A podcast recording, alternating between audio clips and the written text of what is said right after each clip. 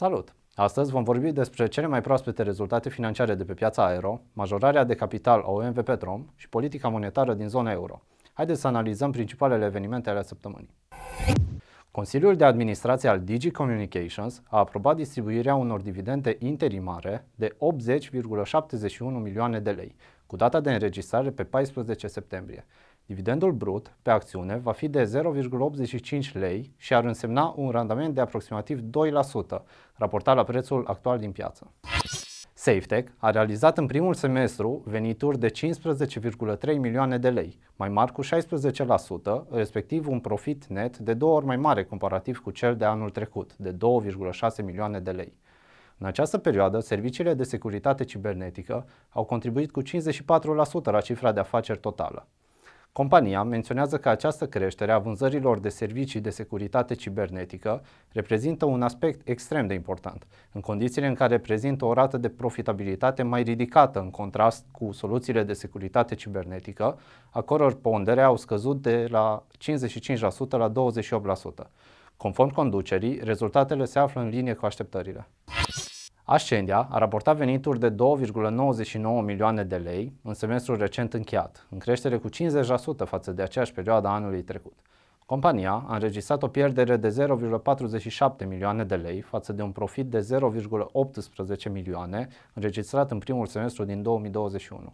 Pierderea se datorează în principal creșterii numărului de angajați noi, angrenați în proiecte care vor fi facturate în semestrul 2 al acestui an și semestrul 1 al anului viitor. OMV Petrom a publicat un raport prin care anunță investitorii că a primit aprobarea ASF pentru prospectul majorării de capital social, după ce statul a adus aport în natură câteva terenuri. Conform datelor cheie publicate, perioada de subscriere va fi 12 septembrie-13 octombrie, fiind necesare aproximativ 9,69 drepturi de preferință pentru a subscrie o acțiune nouă la valoarea nominală, adică 0,1 lei pe acțiune. Norofert Group a raportat o creștere a cifrei de afaceri de 50,5% până la 29,9 milioane de lei, cu un profit net de 5,68 milioane de lei, în creștere cu 11,6% față de aceeași perioadă a anului trecut. Compania anunță că investițiile în farmingul ecologic realizate la începutul anului, în ferma de la Zimnicea, încep să dea rezultate. Nu uitați că până în data de 16 septembrie puteți subscrie la o nouă emisiune de titluri Fidelis, cu o dobândă de 8% și scadență în 3 ani. Deși dobânda se află sub nivelul inflației, este probabil ca până la scadență aceste titluri să genereze dobândă real pozitivă și pot fi o alternativă bună pentru depozitele bancare.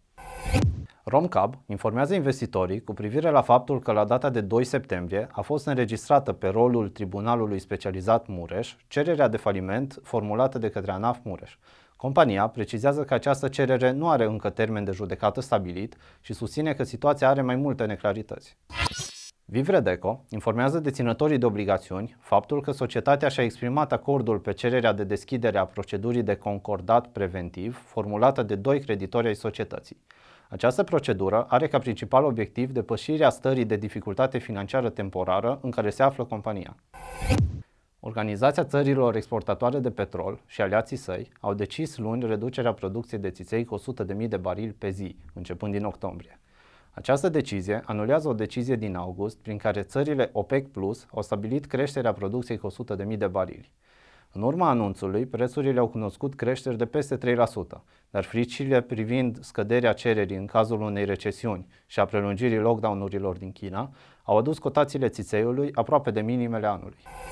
Compania de chipuri Nvidia a scăzut puternic în ultima săptămână, după ce statul american i-a impus restricții asupra exporturilor de chipuri de inteligență artificiale utilizate la servere în Rusia și China. Compania a anunțat că se așteaptă la pierderea unor vânzări de 400 de milioane de dolari în acest trimestru, ca urmare a noilor restricții. UiPath a raportat rezultatele financiare pentru al doilea trimestru și a marcat venituri de 242 milioane de dolari, în creștere față de cele 195,5 milioane raportate în perioada similară a anului trecut, în timp ce pierderile au ajuns la 120 de milioane de dolari, mai mari cu 20 de milioane față de trimestrul 2 al lui 2021. Deși rata anuală de reînnoire a abonamentelor a crescut cu 44% de la an la an, reacția investitorilor a fost una negativă, deoarece prognozele conducerii pentru următorul trimestru și pentru întreg anul acesta au venit sub așteptările analiștilor. Banca Centrală Europeană a majorat rata dobânzii cu 75 de puncte de bază până la 1,25%, ceea ce reprezintă cea mai mare modificare a ratelor dobânzii din istoria instituției, în încercarea de a menține sub control inflația record. De asemenea, oficialii băncii au anunțat că ne putem aștepta la noi majorări în ședințele următoare pentru a avea control asupra cererii. Pe site-ul nostru regăsiți un articol despre impactul corelației risc-rentabilitate asupra deciziilor investiționale. De asemenea, o analiză tehnică pentru acțiunile Sonic Automotive, al cincelea cel mai mare dealer de automobile din Statele Unite. Goldring lansează conturile discreționare, prin care dorim să oferim clienților posibilitatea să delege administrarea portofoliilor de investiții. În primă fază, acest tip de conturi este disponibil doar pentru piețele internaționale, iar investitorii au posibilitatea să aleagă între trei strategii de portofoliu, dintre care unul cu expunere pe zona Europei și altele două cu expunere pe Statele Unite. Pentru mai multe informații despre acest tip de cont, contactați-vă brokerul. Acestea fiind spuse, vă așteptăm și săptămâna viitoare pentru a afla principalele trenduri ale săptămânii. Nu uitați să dați like, share și subscribe, dar, nu în ultimul rând, să dați valoare informațiilor prezentate astăzi. Până data viitoare, investiți inteligent!